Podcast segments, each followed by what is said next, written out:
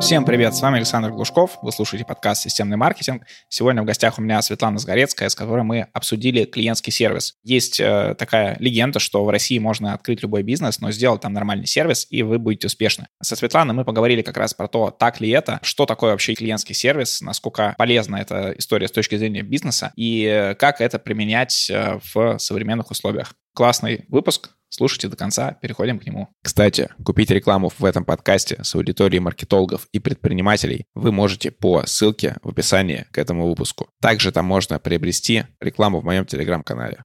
Светлана, привет. Представься и расскажи о себе, кто ты есть. Привет. А, меня зовут Светлана Зарецкая. Я предприниматель, эксперт по клиентскому сервису, клиентоориентированному маркетингу и бизнес-трекер. Круто, у нас уже было несколько трекеров в гостях, но вот по клиентскому сервису ты первый гость, хотя и в ближайший месяц планируется еще несколько записей, потому что есть люди из клиентского сервиса, с кем я тоже общаюсь. А для начала расскажи слушателям, может быть, они не знают, что такое клиентский сервис, что это вообще в бизнесе и где оно находится. На самом деле это такой вопрос, который волнует очень многих людей, и очень многие не понимают, поэтому я не буду отвечать по книжке, да, как это принято, и я объясню просто простыми словами. По большому счету, клиентский сервис — это форма обслуживания, это забота о людях со стороны компании. От многих предпринимателей и обычных людей я слышал, что в России и в странах СНГ сервис — это всегда больная тема, и чтобы быть успешным, достаточно просто предоставлять хороший сервис, и тогда ты всегда будешь конкурентен и успешен. Так ли это? Или все-таки за последние годы в России что-то изменилось? Ну, я здесь говорю и Россию, и страны СНГ, и сейчас сервис выходит на какие-то новые уровни. На первый вопрос отвечаю, да, это так, это действительно так. Говоря о том, что в России, в России сейчас ситуация меняется благодаря тому, что это направление развивается, появляется все больше и больше экспертов, которые несут в массы эту философию.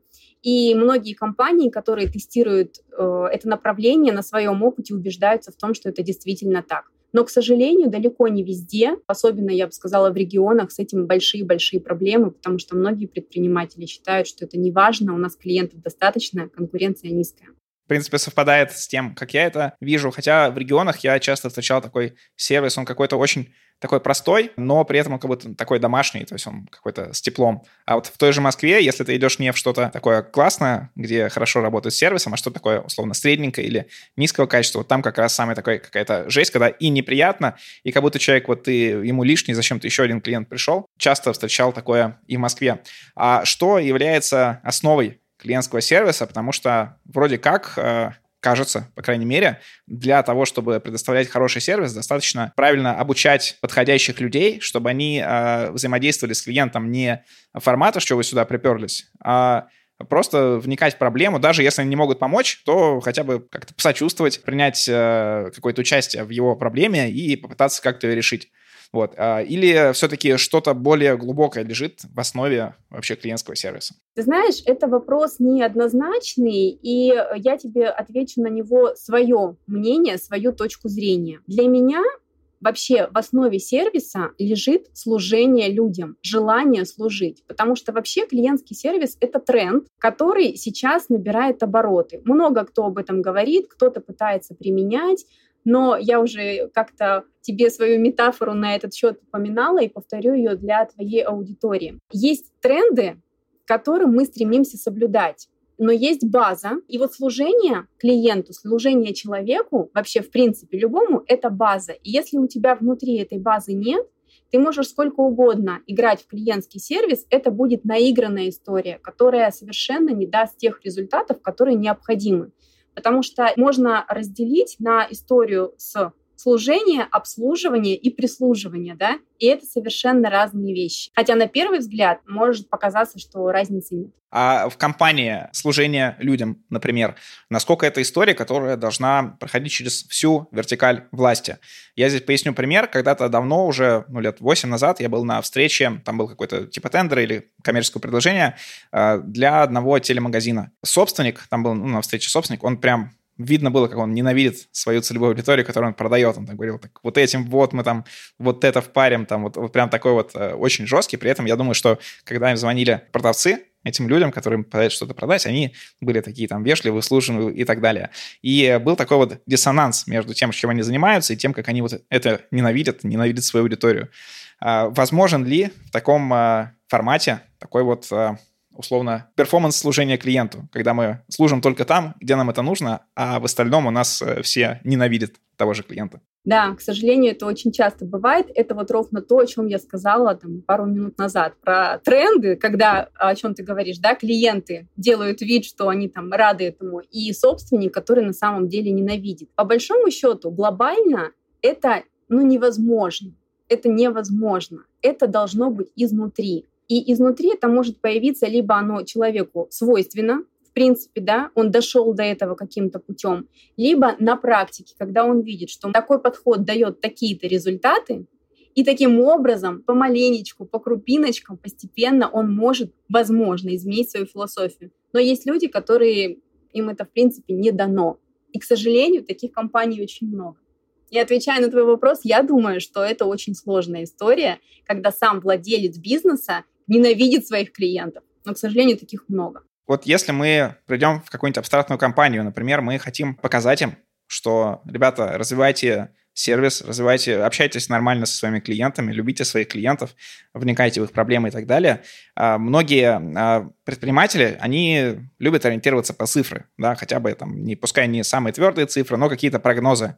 И они скажут, зачем нам это делать, мы вот э, уже продаем и продаем с, так, с такой вот результативностью. Что нам даст общение, кроме того, что мы больше потратим костов на обучение людей, то, что мы будем заставлять их взаимодействовать как-то более правильно, может быть, это не всем подойдет, поэтому нужно часть команды будет уволить. Дает ли эта история нам а, что-то, кроме любви компании на долгосроке? То есть какие-то денежные результаты, какие-то бизнесовые KPI. Ну, безусловно. Безусловно, а, это история про игру в долгую, как говорят это однозначно не краткосрочная прибыль, потому что вот э, даже если мы сейчас будем говорить абстрактно, не переводя там на какие-то конкретные кейсы, ну давай поставим себя на место, вот когда я обычный человек, прихожу в магазин, Возьмем даже просто обычный продуктовый магазин. И есть магазин, где мне хамят, мне нужно там условно пакет молока, например, я его куплю, да, но я больше туда не приду, если у меня нет такой острой на это необходимости. Но если мы говорим о том, что меня любят, и я это как клиент чувствую, безусловно, я буду ходить только к ним.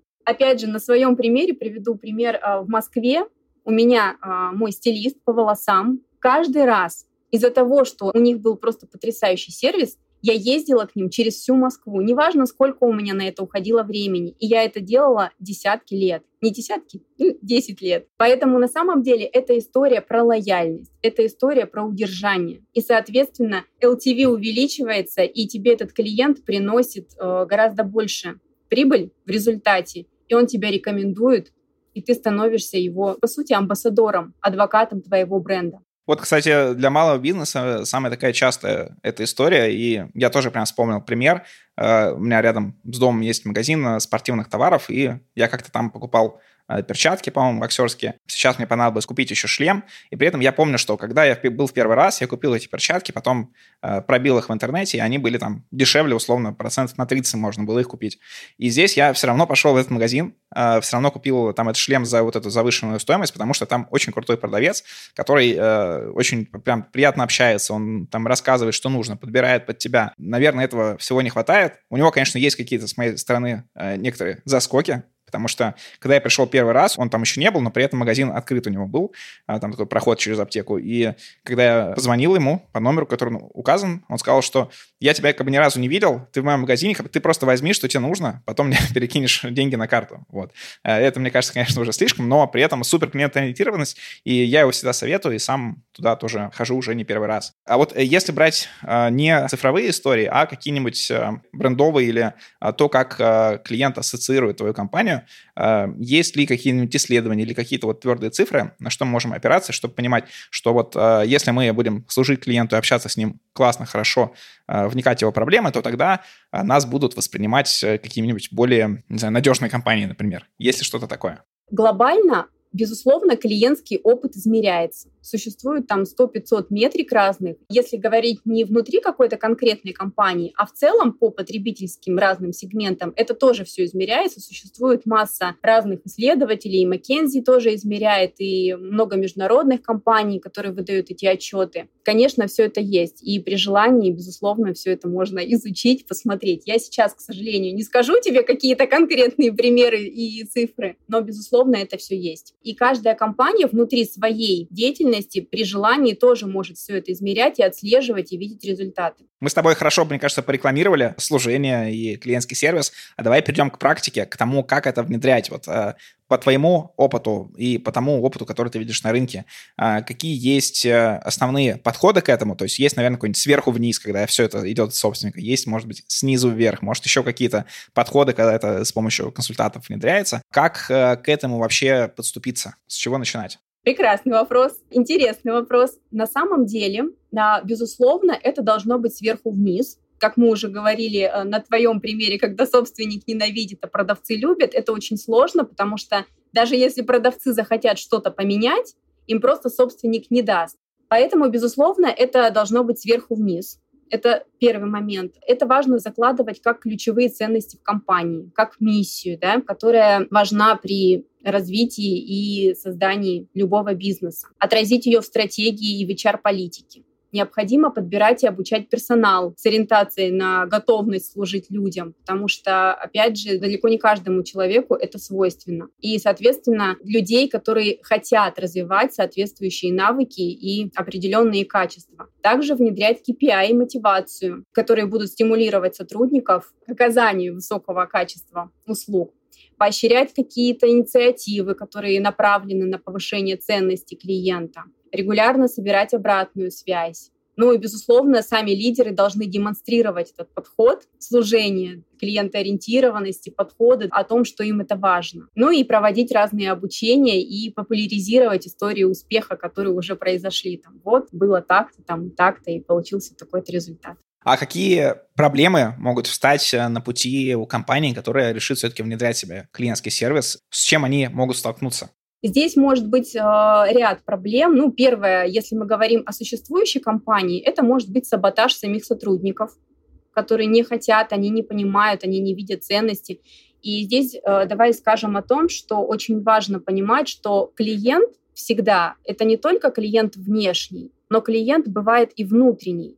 Внутренний клиент — это наши сотрудники, поэтому любая компания, которая создает этот клиентоориентированный подход, она должна помнить не только о внешнем своем клиенте, но и внутреннем. И когда твои сотрудники и внешний клиент, все у них будет хорошо, здесь будет проще вот этот вот саботаж как-то свести к минимуму. Ну и плюс сам собственник, который может не видеть какой-то пользы в этом. И здесь должны быть определенные уже пути прохождения, о чем мы говорили чуть ранее, о том, чтобы ему показывать на цифрах, табличках, что вот, смотрите, так сделали, получился такой-то результат. А вот, кстати, на цифрах э, предполагаю, что сначала это мы должны потратить э, существенный какой-то бюджет на то, чтобы всех обучить, а, чтобы все это внедрить, чтобы там протестировать. С какими-то клиентами это не получится сделать, и мы провалимся. При этом а, нет какой-то гарантии, естественно, как и везде в а, бизнесе, в, любых вообще таких историях. Ожидаются ли потери, когда вы начинаете вводить, и когда вот этот проходит период, а, как, э, не знаю, при создании бизнеса есть какое-то такое даже а, понятие, какая-то там яма или не помню, что такое, там мертвая яма, что-то такое. А, вот здесь я предполагаю, что тоже сначала вы только тратить будете деньги, а возврат с этого вы увидите только через несколько месяцев. Ну, это безусловно, конечно. Когда ты внедряешь этот подход, ты, безусловно, должен понимать, что эта история не которая произойдет за одну минуту. Безусловно, здесь должно быть время. Возьмем там, ну, условно такую цифру 10 клиентов. И из 10 9 клиентов оценит. Ну, знаешь, вот есть такой пример, когда у тебя есть подход, что я всегда возвращаю, ну, я компания, я имею в виду, да, возвращаю любой товар. Ну, то есть ты у меня приобретаешь, я не знаю, что там, велосипед, да, и ты его всегда мне можешь вернуть. И есть такое мнение о том, что если я такую опцию веду, все будут покатались и вернули. Но на самом деле, как показывает опыт и практика, 9 из 10 человек не будут возвращать, если э, с продуктом все хорошо. Да, есть вероятность, что один там, процент вернет, но глобально это очень низкий процент, но при этом возрастает очень сильно лояльность, потому что клиент уверен в том, что все будет хорошо и в любом случае, что бы ни произошло, я застрахован. Это такие мои некие гарантии. Поэтому да, это нужно понимать. Ты очень интересный момент затронула как раз про вот этот 1%, а, который вернет. А ведь всегда есть э, различные, те, кого называют халявщики, или вот те, кто там будет пытаться доить каким-то образом компанию, там что-то возвращать вовремя. Помню, мне знакомый рассказывал, что есть какие-то лазейки в законах, что если ты заказываешь шкаф э, купе э, себе там, чтобы тебе сделали, ты, по сути, можешь там определенными методиками сделать так, чтобы у тебя этот шкаф поставили, все сделали, а ты за него ничего не заплатил. И это такая вот, ну, история. Она, может, не серая, то есть это все по закону, но штука, которая позволяет эксплуатировать такие компании. Есть ли какие-то методики, борьбы с халявщиками, которые будут использовать такие какие-то дыры в вашей системе? Здесь на самом деле все просто, ну, по большому счету. Здесь важно вести свою базу клиентов, да, учитывать этих клиентов и обязательно, как мы уже говорили, фиксировать обратную связь и вообще, в принципе, видеть весь его путь, как он совершал покупку и насколько он был удовлетворен этой покупкой. Соответственно, когда ты вот это все отслеживаешь, всю эту историю, ты на этом этапе видишь, что у тебя вот такой вот черный клиент, назовем его, да, халявщик, который как потребительский терроризм и так далее. Здесь все просто, вы вносите его, тут ну, несколько вариантов, там, либо в черную э, какую-то базу, да, в черный список, либо если у вас услуга какая-то плавающая, нефиксированная стоимость, просто в следующий раз, когда он обращается, какие-то нереальные стоимость какую-то увеличиваете, да, либо сроки какие-то нереальные и так далее. Ну, если проще говоря, просто дальше с ним не работаете, вот и все. Вариантов бесконечное множество. Мне кажется, клиентский сервис такая а, тема, где можно много привести каких-то интересных примеров. И от тебя хотелось бы услышать а, такие кейсы. Они, ну, как бы, в принципе, можешь и свои, э, либо не свои, а которые ты видела на рынке, когда компании а, внедряли клиентский сервис, и прям заметно было снаружи, насколько изменилось восприятие этой компании, насколько изменилась лояльность пользователей. Моя любовь, прям моя любовь, это Apple. Вообще, в принципе. Почему? Кто главный конкурент Apple? Samsung, наверное, да? Вот если из андроидов. Ну, я просто прям совсем яблочник, у меня все яблочное, поэтому, наверное, Samsung. У них стоимость примерно одинаковая. Но почему люди, которые пользуются Apple, это мое мнение, я могу ошибаться, они никогда в жизни не перейдут в Samsung. Хотя у Samsung, казалось бы, вроде там скачивать что-то можно бесплатно, в Apple мы везде за все платим, за каждый шаг и так далее. Почему? Потому что вот у меня MacBook или iMac. Я не очень понимаю, как мне что-то сделать. Я всегда могу позвонить им в техподдержку. Что сделает Apple? Сотрудник технической службы, он мне прям на пальцах объяснит, чуть ли не как Word пользоваться. Это прям вот мои личные кейсы, это не какие-то придуманные специально не из книжек, которые доступны аудитории. И поэтому для меня, например, это прям вот супер настолько подход клиентоориентированный, потому что, знаешь, был такой случай, мне нужно было установить э, на компьютер какую-то программу, которая что-то будет там то ли писать, то ли что, я не помню. А у Apple есть такая фишка, что только сертифицированные продукты можно устанавливать. И я сижу, разговариваю с менеджером техподдержки и говорю, слушайте, ну я не понимаю, я не знаю, как мне это сделать. Это вот, кстати, вопрос про служение. Я говорю, я не понимаю, я не знаю, как мне это сделать. И он не может мне назвать э, компанию, которая запрещена. Но он мне обходными путями, подбирая слова, дает рекомендацию, что я понимаю, что мне нужно зайти, ну и условно там какую-то, ну не пиратскую, а какую-то там вот программку, рассказывает мне, как ее установить на мой компьютер. Понимаешь? И это вот история, про служение, про то, что у меня искреннее желание помочь человеку, не по шаблону и так далее. Из моего личного в моем личном бизнесе. У меня тоже были такие истории. Ну, естественно, сразу оговорочка. Это, конечно же, не для всех. Это при определенном чеке, при определенных условиях. Но была история, когда клиенту необходимо было поменять размер, клиент был, находился в другом городе, и службы доставки никак не работали. И что оставалось делать? Но мне пришлось купить билет на самолет и привезти свой товар и поменять. Помнят ли клиенты об этом? Ну, конечно, помнят. Отражается ли это на моей репутации моего бренда? Ну, безусловно, отражается. Конечно же, люди приходят, причем, а, опять же, если говорить о моем бизнесе. У меня бренд одежды, мы производим пижамы. У нас есть клиент, который очень любит всякие принтованные вещи, а в основном у нас э, пастельные тона, однотонные всякие. И принтованных было очень мало. И он, и он говорит, я вот очень хочу. Я говорю, ну вот, вот, вот это вот у нас есть уже, вы уже покупали. Она говорит, ну блин, и она уже это покупала, и ей уже 10 раз нужно, и она все равно это покупает, потому что у нее супер лояльность к нам, потому что мы со своей стороны проявляем определенные моменты э, в работе с клиентом, которые, безусловно, вот, вызывают у клиентов такие эмоции и желания хорошие примеры, если какой-то собственник, который нас слушает, э, либо какой-то из топ-менеджеров, либо, может быть, рядовых сотрудников, захочет э, тоже погружаться в клиентский сервис, внедрять это все, хотя бы знакомиться с этим, что бы ты э, посоветовала ему читать, э, слушать, смотреть, вот какие-то, может быть, источники, которые наглядно будут показывать, какие есть механики, какие есть практики внедрения клиентского сервиса в бизнес? Литературы очень много, всякой разной, но по большому счету вся литература, она больше основана на вдохновении. Я в свое время сама впервые погрузилась и узнала, что такое вообще есть направление, как клиентский сервис, у Максима Недякина. Она так и называется, книжка «Искренний сервис». И для меня это была прям моя любовь. Он приводит в основном примеры на отелях, но он прям как раз раскладывает по полочкам, по пунктам. Если мы говорим по инструментарию, то э, здесь очень-очень-очень много всего. Я даже, наверное, знаешь, сходу тебе не скажу. Кстати, надо на эту тему написать, наверное, какой-нибудь пост. Да, сто процентов. Вот. Да, но в любом случае я бы, наверное, порекомендовала пойти к специалистам, которые структурированно уже в сжатой форме э, выдадут информацию к экспертам каким-то, либо, э, не знаю, курсы какие-то купить, либо взять какого-то консультанта и так далее. Почему? Потому что в книгах очень много информации, но она очень разношерстна, скажем так, да, и здесь нужно иметь образное мышление, чтобы складывать себе это в некую такую копилочку. Светлана, спасибо тебе за выпуск. Э, мы с тебя начали вот эту вот э, историю про погружение в клиентский сервис. Э, будет еще несколько таких подкастов.